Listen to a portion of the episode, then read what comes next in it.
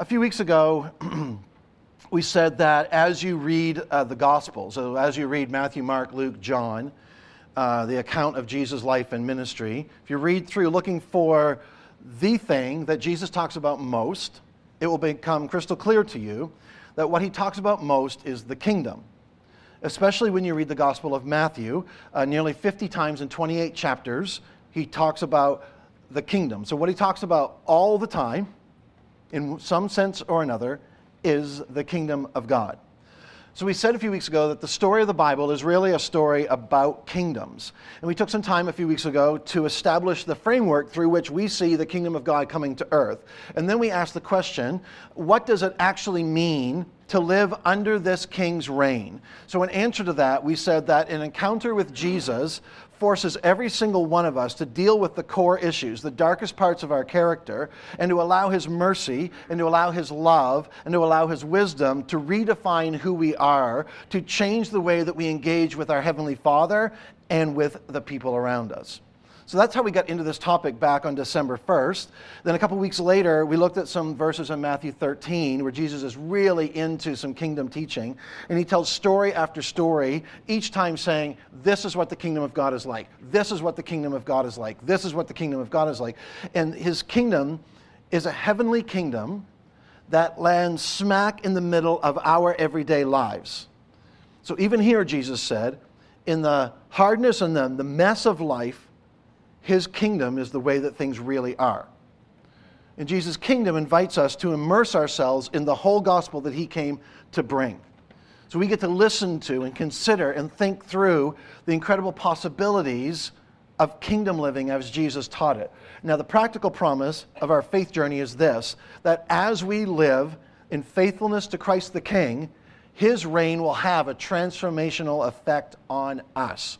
It will change everything about us. And anything less than that is not what Jesus came to earth to tell. Part of the problem is we are so inclined, us church people, we're so inclined to make things happen for God. I don't know if you've ever found yourself in that situation or kind of approaching things that way. Well, what he really wants to do is he just wants to invite us to live in a dimension that is already here.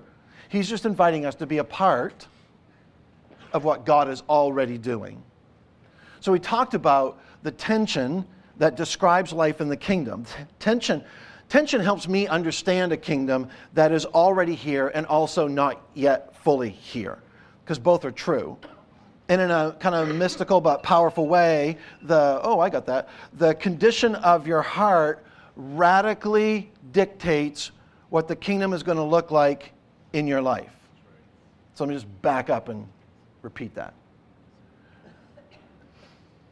The condition of your heart radically dictates what the kingdom is going to look like in your life, which demands that we ask of ourselves, what kind of heart do I have? And just as Jesus entered our world and he suffered and died to bring life, you and I really are invited to do the same for others in his name. You and I are invited to embrace the vision of Jesus and enter into our world as his representatives. So, in part one, we were in Matthew 4, where Jesus kind of arrives on the scene and launches his public ministry and announces that the kingdom of God is arriving. So that's in chapter 4. And then in chapter 5 begins what we know as the Sermon on the Mount, or for the purposes of gaining a better understanding of what it means to do life in the kingdom of God. Uh, a couple weeks ago, I said, let's just call it Jesus' manifesto for a whole new way to be human in the broken reality of the kingdom of God, which is kind of catchy. Uh, but maybe for the sake of uh, remembering it, we'll just call it the Sermon on the Mount. So, last time, which was actually, I think, three weeks ago now, we took some time to dig uh, into the first 12 or 13 verses of Matthew, what we call the Beatitudes. And we looked at some of the things that we've taught and believed about the Beatitudes that aren't actually true. Sometimes our interpretation and our application hasn't been totally accurate. Um, for instance, uh, we said uh, three weeks ago that the Beatitudes are not virtues and they're not commands. So they just are. And sometimes it's what life deals us. And then uh, we ask the question what would it look like for us to leverage our happiness on behalf of those who have less than us? And that's kind of where we left it last time. So today I want to continue to look at Matthew chapter 5, um, the next few verses. and I'm not sure how far in the, we're going to get into this over like today, or I have an idea for today, but I'm not sure where this is going to go for the next few weeks or how in depth. But for today, we're going to start with verse uh, 13. And I don't know if you've if you've ever been given a nickname, or maybe had something added to your name because it rhymes. Oh yeah, you love those, right? Or if anybody's ever kind of branded you with something. I don't know if this has ever happened to you. It can be a really good thing, uh, or if it's a positive name, or a really bad thing if it's a negative one. Um, I know some of you have nicknames, and I'd like to talk about those right now. Some of you are, some of you are proud of your nickname. Some of you are thinking, "How did you know about my nickname?" Uh, you'd better, you know, you're like, you better not say it out loud right now. Um, if you're an athlete or you were an athlete, it's a good chance that maybe your teammates gave you a, a, a nickname at some point. I remember when Ben was in, playing youth hockey, um, and at like 11, he could outskate not only all of his teammates, but his coaches, and had to demonstrate drills to his coaches. But it was one of those deals. So he had a coach who called him Wheels. Uh, and then a few years later in men's uh, league, uh, as he was skating by uh, opposing team's bench, he heard, That kid's got wheels. So it's like, No, I am wheels. But anyway, they didn't know that. Uh, a few years ago, uh, my, when dad, I mean, a few years ago, when dad was playing hockey in Old Town in Orono, his nickname was Tank. I don't know why. I have no idea why. Um, I'm not sure. But. Um, Growing up, my brother had a nickname. I can say it, right? I don't know why either. I know. Well, that's what I wrote right in my notes. His, ne- his nickname was, unofficial nickname was Bones. and I wrote, I don't know why. And I've never figured that out. It's not that uh, clear to me. But anyway, I had a couple nicknames, so let's just interest the full disclosure. I had a classmate growing up that was, he loved to give everyone nicknames. He wasn't quite right, but that's another story. My best friend's name was Blair. So on a good day, he got called Blue Blairy Pie, which he hated. Uh, but if this guy, the nickname giver, really wanted to get under his skin, he would call him Blair, Blair Naked, Little Blair Naked, which Blair hated more. So um, some kids called me Toad, which I understand is a derivative from my name. I get that. It's a ref. I mean, that was just it. Just was there for the taking. Uh, I didn't answer to that either, by the way, just so you know. Like, I don't answer to it. I never did, and I won't, so I don't answer to that. But this kid who was the master nicknamer, um, for some reason, maybe because like, he didn't really get the reference, uh, called me Frog. or Froggy on a good day. Then it evolved from there from Frog to Froggy to Little Froggy to Little Totus to Little Totus McDougal, which was yeah, so it was one of my favorites for sure. But eventually we found out that he had a, nick, a family nickname too that he hated. So when the nicknaming got out of control or past annoying, we just called him Pickle. And that was the end of the names for the day. So, anyway, sometimes we're labeled or we're given a nickname. When it's positive, I think it can shift our attention and shift our focus, and obviously that can happen negatively as well. And hopefully your experiences with that have been mostly positive. but the interesting thing is, when you read the Bible, God used this tactic all the time. It seems like he was constantly adding to people's names or changing people's names, and he always did it in a way to try to give them a different identity and a different direction for their lives. So, one of the more famous ones was Abraham. His name uh, was Abram, right? You remember that? And God says, from now on, you're going to be Abraham because you're going to be the father of a great nation. And by giving him a new name and changing his identity, he shifted Abraham's attention and his focus in the direction and the entire outcome of his life. A little while later, uh, Abraham had a son, and his name was Isaac. And Isaac had two sons, and one of them was Jacob. And the name Jacob means supplanter or grabber. And there's a story behind that and you can read it for yourself in Genesis 25. But Jacob would have 12 sons who would then become the 12 tribes of Israel, Israel which is kind of weird, right? Um, unless you are aware that Jacob's name got changed, right? Um, so this would, these 12 tribes of Israel would be the basis for the whole nation of Israel, for all the Jewish people. And it, that was the, the means by which the promised Messiah would come to earth. That was kind of the whole point to fulfill God's redemption plan. And of course, God knew all this, and He knew the intent that He had for Jacob and for the nation. And He looked at Jacob's name and He thought, supplanter or grabber. I don't think that's going to work as a father of a nation, especially the nation that I intend to bring the Messiah through. So He renamed him Israel, which means upright with God. And by changing his name, he changed the course of his life and he set a different tone and he set him due north on the compass uh, for his life. So, one of the most prominent characters in the uh, New Testament is the apostle, um, you thought I was going to say Paul, but Paul's name was not changed. He had two names. He was a Jew and he was a Roman citizen, so his name was Saul in one setting, his name was Paul in the other setting, so I just messed with that whole story. I'm talking about the Apostle Peter. Peter was a name that Jesus added to the given name. His name, the name his parents gave him was Simon, right. And Jesus says, You're going to be a major player in the church. You're going to be like a rock. And he gave him this nickname, Simon the Rock. That's right, just like Dwayne Johnson. That's right. Simon the Rock. So he became Simon Peter, and Jesus added to his name in an effort to direct his life towards something that he knew Peter would ultimately do, become one of the pillars of the New Testament church. Now, in today's passage of Scripture, at the very outset of his ministry, uh, he's speaking to a group of people that are just kind of starting to embrace his teachings. He's just getting started. They are primarily, uh, primarily Jewish people who had the Old Testament as a background. Okay, the Old Testament law and the view of God, that was their background, that was their worldview. And Jesus begins to uh, tweak some of the, th- to say the least, to tweak some of the things that they'd been taught. And in this incredible message, he brands them and he gives them collectively a brand new identity. And in giving them this new identity, he was in a sense saying, This is not only your identity, this is your destiny. This is what you're going to accomplish, this is who you are going to be from this point on. So if you have your Bibles, if you haven't already turned there, or your Bible app, I'd love for you to turn to this passage so we can just kind of look at this verse together and so you can see it on the page. And I'm, it's going to be on the screen as well, but excuse me. This is the first chapter of three chapters that we know as the Sermon on the Mount. We call it the Sermon on the Mount because it was a sermon that was delivered on a hillside, kind of like a mountain. So that's why it's called that. Aren't you glad you come to church to get this kind of information? I mean, I mean, some deep study went into that one. By the time we get to verse 13, Jesus is already uh, kind of into the sermon a ways. So let me tell you what Jesus said before he got to this part, okay? In case you weren't here a few weeks ago, or maybe you're new to the New Testament, and this is a great place to begin, by the way, the book of Matthew. Jesus began to give to this group of people his his manifesto for a whole new way to be human in the broken reality of the kingdom of God. This is God's value system. This is what he's starting to establish. Here's how God views the world. Here's what God is like. Here's how God thinks. This is important. And this is what God thinks is important. He says things like if somebody wants something from you, share with them. He says if somebody asks you to go a certain distance with them, go further. He said, when you're persecuted and you're treated wrongly for my sake, that's okay. God's paying attention. God knows about that.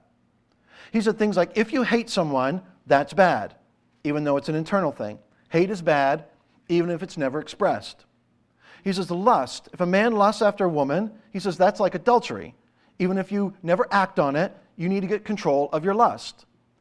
He took the Old Testament law, the Old Testament standard, and he jacked it up a few notches, and he's like, here's how God views the world. He says, you know what? Instead of revenge, you should forgive the people who've wronged you the people who've offended you, the people who've taken advantage of you.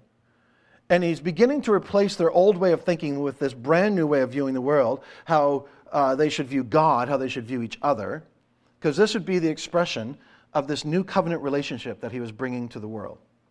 And again, he sort of makes them the stewards of this incredible wealth of information. That here's how God views the world, here's how God views relationships, here's the way it really is, even though it's in contrast to what you've always believed, and it's in contrast to what the people around you are saying and doing. And once he moves in that direction, he makes this incredible statement and he brands them, he labels them, and in doing so, he says, This is your destiny as a group of people who've decided to follow me. So, Matthew chapter 5, verse 13, here's what he says You are the salt of the earth. Now, salt.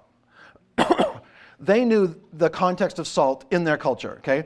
That salt wasn't a taste enhancer like it is for us, all right? They didn't think in terms of please pass the salt. That's not what they were, this could use a little more salt. That's not what they were thinking at all. Food was a, uh, salt was a food preserver. It was the refrigerant of the ancient world, all right? That in essence he's saying, you are the preserver of the entire planet.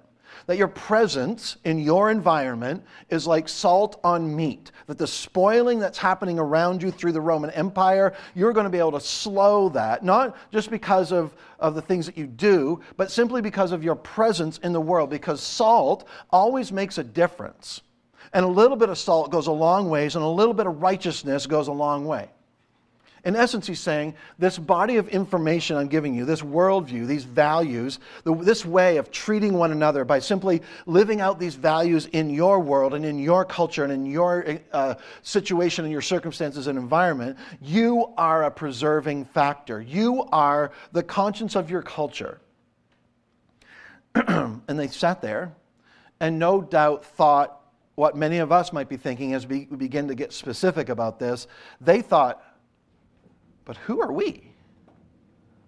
We are we are overtaxed. We have no financial leverage. We have no political leverage. We have no relational leverage. We are nobodies.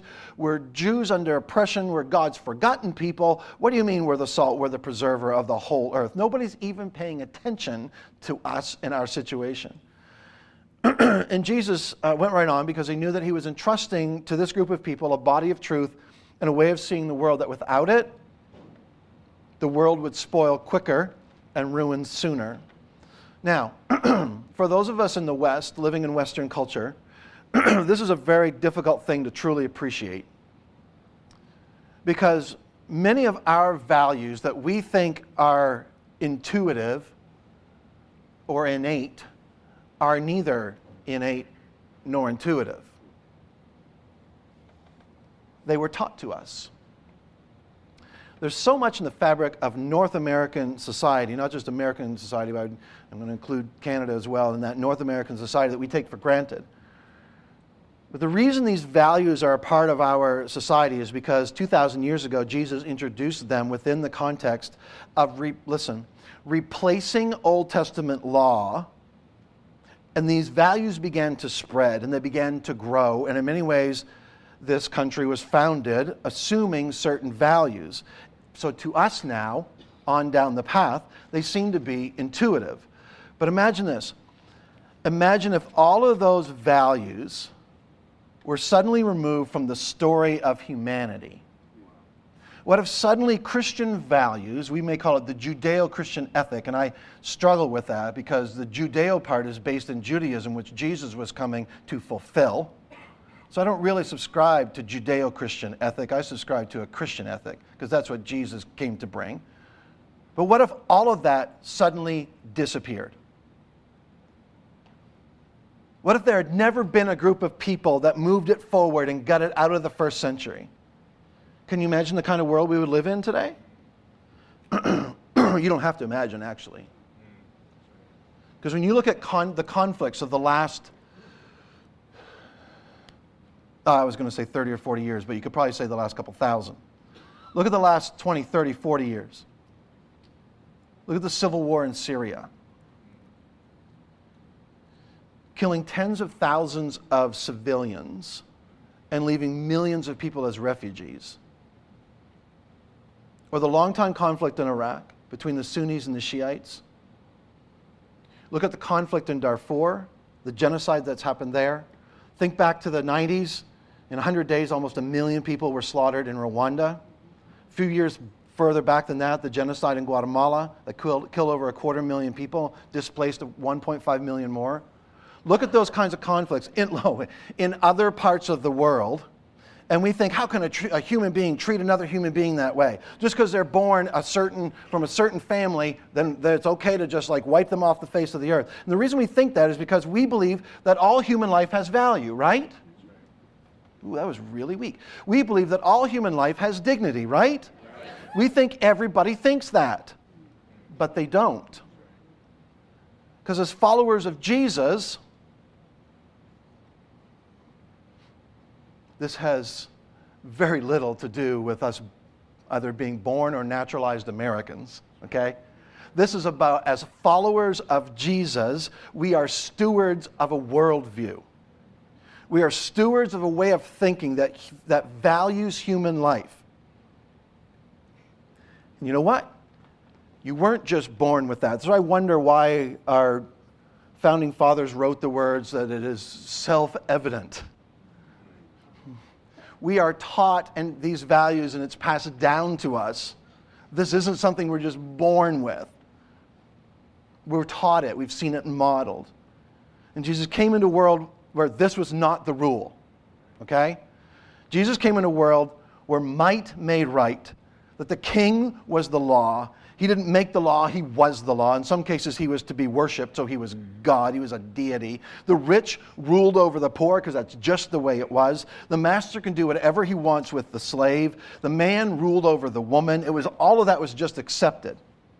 It was a world so void of the kind of values that we take for granted and into that world, Jesus said to this group of Jewish people who were squashed and oppressed, but who were starting to embrace his teachings because it was something so new. And he says, You are the recipients, you are the stewards of a brand new way of viewing the world. You are the preservative, you are the salt of the earth. Imagine a world where suddenly no one believed that all men and women are created in the image of God, and consequently then have no value we just assume that it's like part of being an American, but it has really nothing to do with that. It has to do with like some very passionate people have had to work extremely hard and risk everything, and in some cases, life itself, many of his listeners, life itself, to get culture and civilization to a place where this is something that we live by. Think about even in the story of our country. We want, Let's talk about that. The people who've had to pay a great price, the people who've had to sacrifice reputation opportunity, and in some cases their very lives, to get to a place where equality is becoming more and more an American value. Let's talk about equality. We, we quickly forget that it hasn't always been this way. It wasn't that way for women for the first couple hundred years in America. Wasn't that way for black slaves in the first hundred years of America. wasn't that way for Native Americans. It wasn't that way for blacks long after they were freed. So don't fall into the trap of thinking that equality is somehow an innate American value. It isn't. So where do we get this idea from? That we're created in the image of God, therefore we're all equal. It's not intuitive. It's not innate. I'm telling you, it began this day when Jesus took the values of Judaism and began to replace them with the values of his kingdom, brought the perspective of his heavenly Father uh, into the conversation, and said, You are the recipients of this idea that men and women are equal. They all have value rich, poor, slave, free, men, women, black, white, Hispanic, immigrant, legal or not, straight or gay, Christian, Muslim, Buddhist, atheist, Republican, Democrat, or somewhere in between. All are equal equal and all have value. Whoa. I'm not one that normally looks for a response, but did I just go into left field? Are we on, you on track with me here? Okay. Whew. Heart skipped a beat there. You don't have to speak out, you don't have to respond out loud. I don't look for that, but um, I just want to make sure we're all there. This idea came from Jesus. When Jesus spoke these countercultural words to his audience that day, it was to a culture that didn't value any of these things. And he said to them, You're the recipients, now you're the stewards of a body of truth, of a worldview. And if you don't take it and live it out, it will disappear from the world, and the world will continue to spoil and rot and ruin because you are the preservative, you are the salt of the earth. So there's the equality thing. And then what about this one? Forgiveness, not revenge.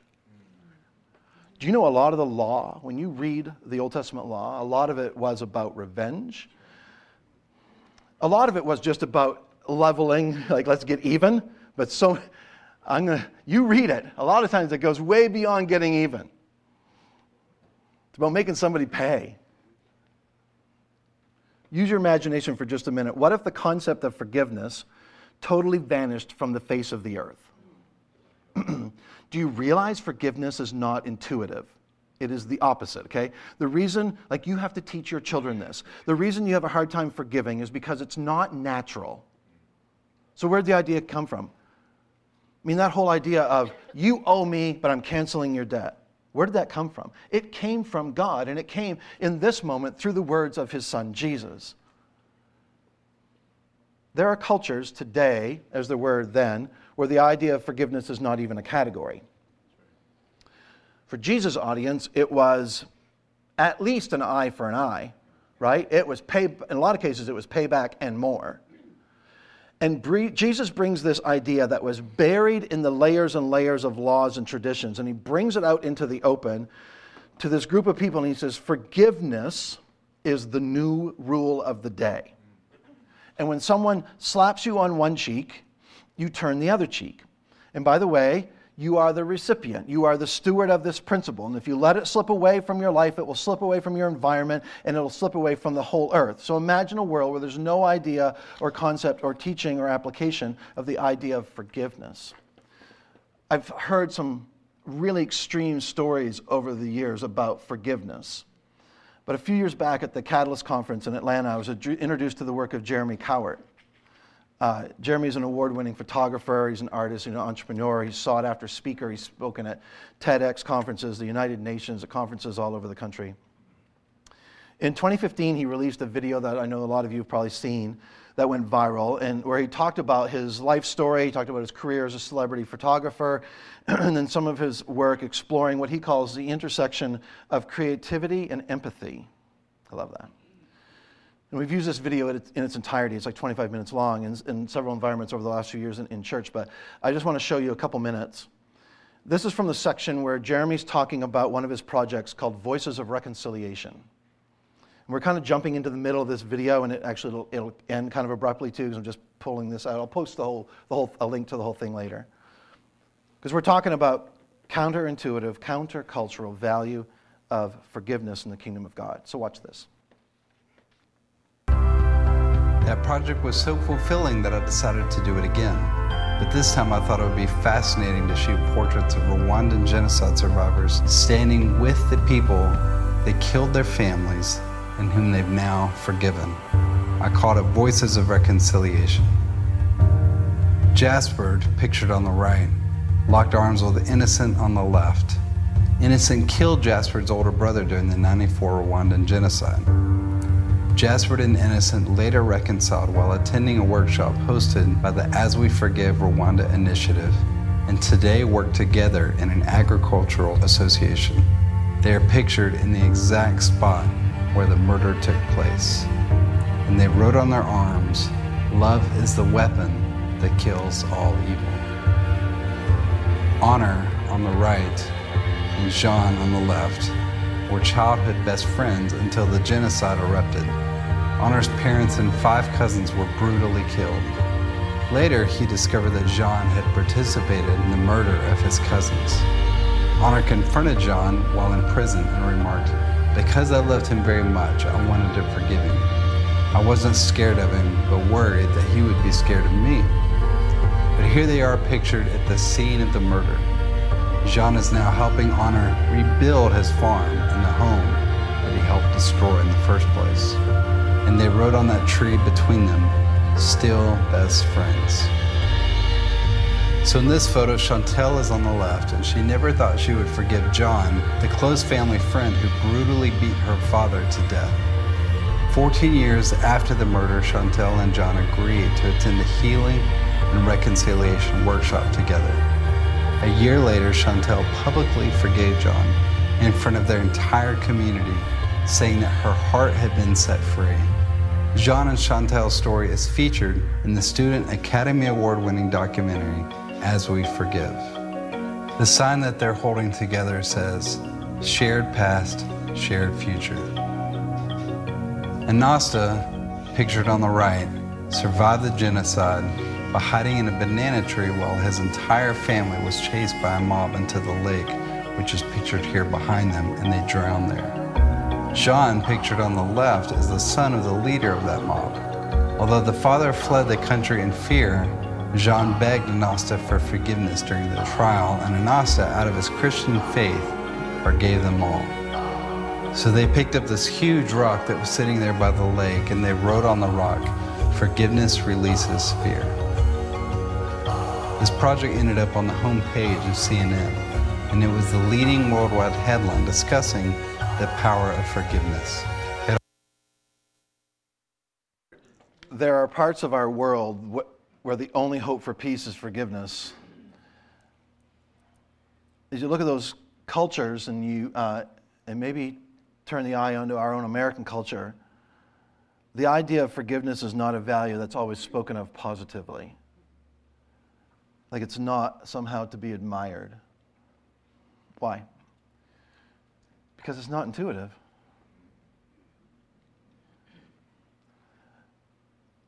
God gave us the idea through the Old Testament and through the Jewish writers and prophets, but it's not as prominent in the Old Testament. You have to dig around, you have to get through a lot of rules and punishments and retribution and payback, but it is there.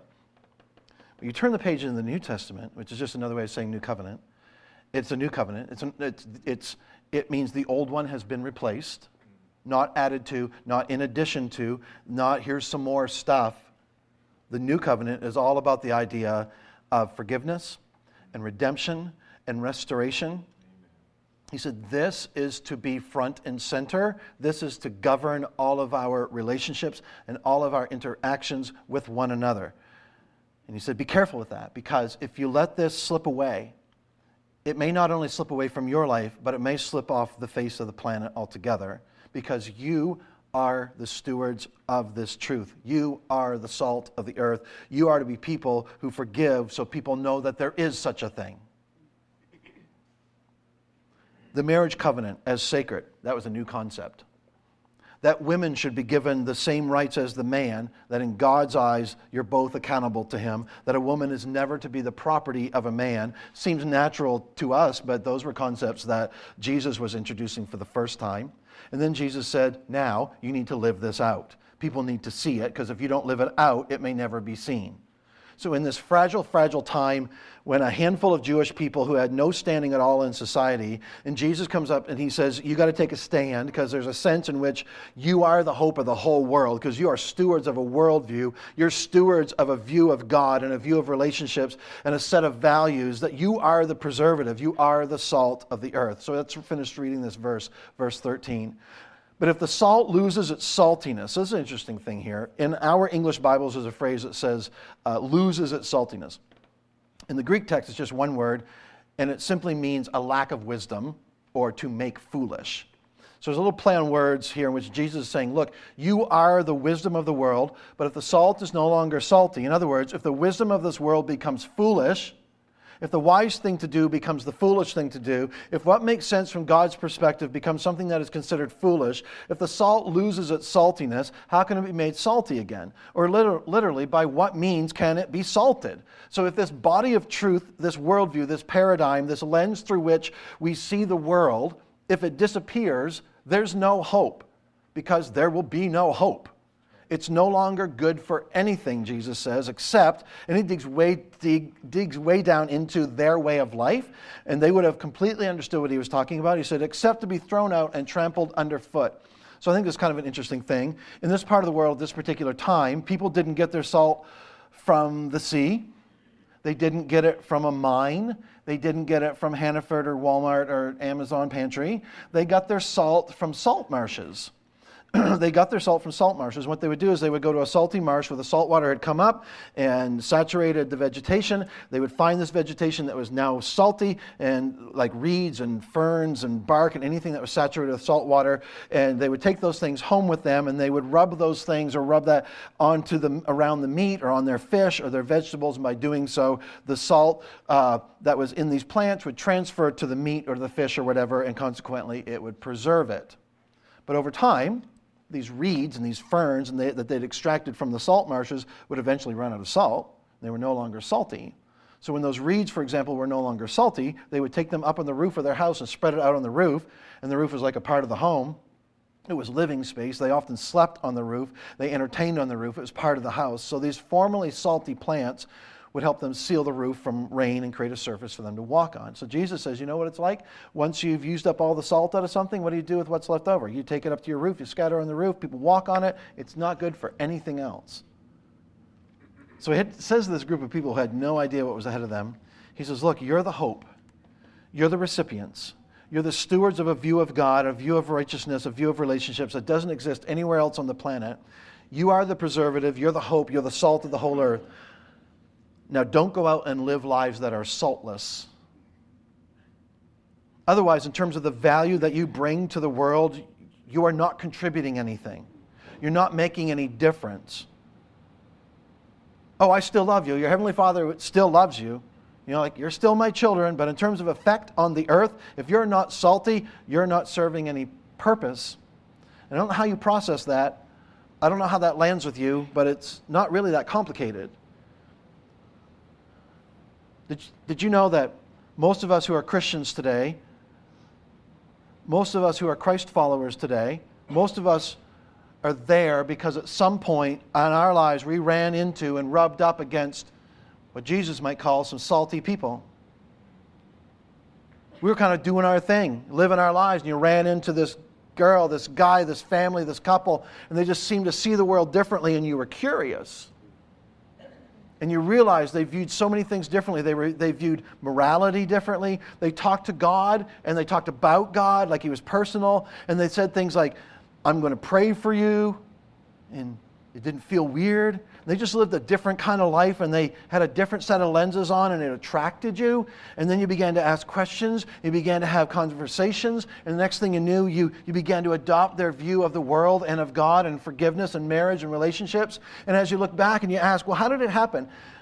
it's because a preserving agent in your environment where you lived, where you worked, where you played, where you did business, someone was there and they were a preservative. They were the salt of the earth. Many of us could tell stories about being on the brink of making a really, really bad decision.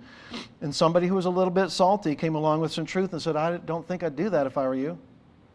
And it just really got on your nerves, but you paused. And you thought, you're just so old fashioned, but you paused. And eventually you change your mind, you look back, and you're like, yeah, she preserved my life. She preserved my future. She preserved my relationship. now, maybe you've been sitting here uh, well, I've been talking, and you've been coming for a little while maybe, and you're still trying to figure out the Christianity thing and the whole Jesus part, and you got questions and you're resisting a little bit. But the whole reason you're even in this room this morning is because you were exposed to some salty Christians. You've been exposed to some people who understood this instruction of Jesus to go and be salt. Some followers of Jesus who were living out their values in a way that wasn't judgmental and it wasn't offensive. And maybe that started to, started to kind of win you over. And maybe you're not even sure uh, where you're at. You're not even sure really you want to be a church person. You're not sure you're all in yet. You're pretty sure you don't want to be a Jesus freak. And now you're in this situation where you got lots of questions, and your Christian friends aren't even really answering your questions right now. That in fact, when, when you ask them hard questions, they're like, I don't know, but you know, want to come to church with me? It's just like they aren't even engaging you intellectually, but you think, oh, maybe, you know, I'd, I'd love to have that kind of peace. I'd love to be able to go to bed at night and not worry about the things that I worry about and roll these questions over and over and over in my mind to somehow that's, have that sense of trust that somehow God's going to take care of me and we're all right. And they're, they're not answering my big questions, but they see the world differently than me. So uh, I hope they're right. And maybe you secretly hope you can be there someday. What is that about? That is the effect of salt. For the rest of you, you are the salt. it's the middle schooler, high schooler, college student. You are the salt of your school. You think, I have no influence. I have no, all the kids, I, they don't even know who I am. Not the captain of anything. I'm never going to get my picture on anything. I can't possibly make a difference. Yes, you can, because salt always makes a difference. You may not see the difference, but God says you make a difference because salt always makes a difference. And you may or may not have the influence that you think you should have, but salt, you're salt either way. If you'll just live out the worldview that Jesus introduced us here to here in the Sermon on the Mount, some of you, you're the salt of your workplace. You're the salt of Walmart store 1932. You're the salt of Northern Light Maine Coast Hospital. You're the salt of Ellsworth High School. GSA and MDI High School and Ellsworth Middle School and RSU 24 and SAD 37 and Union 93 and any others that I may have missed. You're the salt, the Jackson Lab. You're the salt in that car dealership. You're the salt in your office with your patients, with your clients, with your customers. You're the salt with your coworkers. You're the salt in your small business. You're the salt on that committee where you serve, on that board, on that team in your department. You're the salt in your family, in your circle of friends, with your classmates, with your kids' friends. And you're like, I'm so far down on the ladder. My job's always at risk. How can I? That's okay. You're the salt but I don't see that I'm making any difference. And God would say to you, You're always going to make a difference because salt always makes a difference. And the fact that you are there living out the values of Jesus' kingdom always makes a difference. Maybe you're way up in management and you got people that report to you and you got people that get nervous in your presence you've got the ear of the head honcho and you've definitely got influence. Oh, you're the salt. Now, what if I ask you this scary question? if I'm the salt of my workplace, or I'm the salt of my office, I'm the salt of my job site, I'm the salt of my school or my team, what does that look like? How do I need then to live? Or how do I need to live differently? Where do I need to get serious about following Jesus? Where do I need to get more consistent? How can I be salt in my environment? What does that look like? And you're like, I'll try it. I don't think it'll make a difference. And I'm, salt always makes a difference. You may be the salt of your family. There may not be another Jesus follower in your family, and they may laugh at you, and they may think it's funny that you suggest you pray at the Thanksgiving table. They may have nicknames for you, and you may know in your heart that, you know, they're glad you leave the 4th of July party early so they can have a good time, because when you're there, it's just kind of wait for you to leave. And you're like, oh, yeah, that's it. I'm not making a difference there for sure. Salt always makes a difference. And God has salted your family with you. Your presence makes a difference because salt always makes a difference. Whether or not you're making a noticeable difference, you are making a difference. So, whatever our excuses are, whatever your excuse is, whatever my excuse is, Jesus' audience that day over 2,000 years ago on a hillside in Judea, they could have used that excuse to the 10th degree. They had no freedom, they had no leverage. They had no wealth. They had no nothing. Yet, 2,000 years later, we're talking about it. You know why? Because a handful of those poor, oppressed people who had no political, financial, or social leverage decided whatever it means, we're going to live out these values in the environment where we find ourselves. And whatever difference it makes is up to God. Because I don't see that's going to make any difference, but boy, we know did it make a difference. Was eventually Rome, who initially tried to crush Christianity, adopted the values and the worldview of these followers of Jesus. So, how could that happen? Because salt always makes a difference. In our country, we're the salt.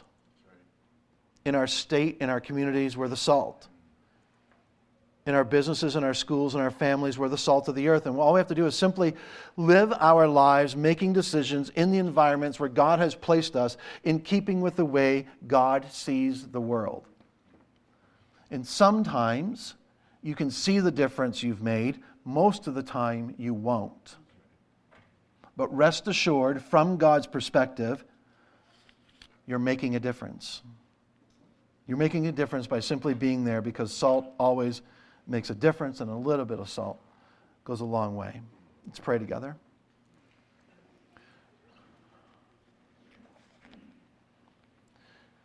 Heavenly Father, give us wisdom to know what to do with this verse. Give us courage to do something with this verse. For every student in this room, or maybe over in the queue, that thinks it's not going to make a difference, for every man or woman in a work environment that thinks it's, it's not going to make a difference, for every person who's in a family and they're the only one and they're convinced it isn't going to make a difference, would you give us a courage to just trust you and be the salt of the earth? Father, this morning in this moment, we surrender our expectations. We surrender our preferences. We surrender our ideas of what we think this should look like. We surrender all of that. And we invite you to have your way in us and with us to breathe a fresh perspective into us, to stir us at the soul level, all for your glory and for the sake of your kingdom. We trust, God, that even when we don't see the difference, that you say we're making a difference, that our presence makes a difference. Thank you for entrusting us with this incredible truth, and we invite you to show us how to live that out. In Jesus' name.